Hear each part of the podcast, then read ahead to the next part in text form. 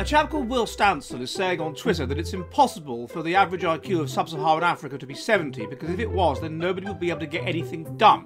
This is simply untrue. He misunderstands what's going on because there is a difference between having an IQ of 70 in a country where the average IQ is 70 and having an IQ of 70 in a country like England where the average IQ is 100. If you have an IQ of 70 in a country like England where the average IQ is 100, then you are 1.5% of the population. You are a massive outlier. You are most unlikely, and therefore your very low IQ is almost certainly part of a pathology that is going to include problems with personality, mental illness, and the like. So, yes, you won't be able to get anything done. But in a country where the IQ is 70, you'll just be a person who has an IQ of 70. You'll be perfectly mentally and psychologically normal in all other ways. So you'll have no problem doing basic farming work, basic agricultural work, very basic stuff. So Will Stancil is completely wrong.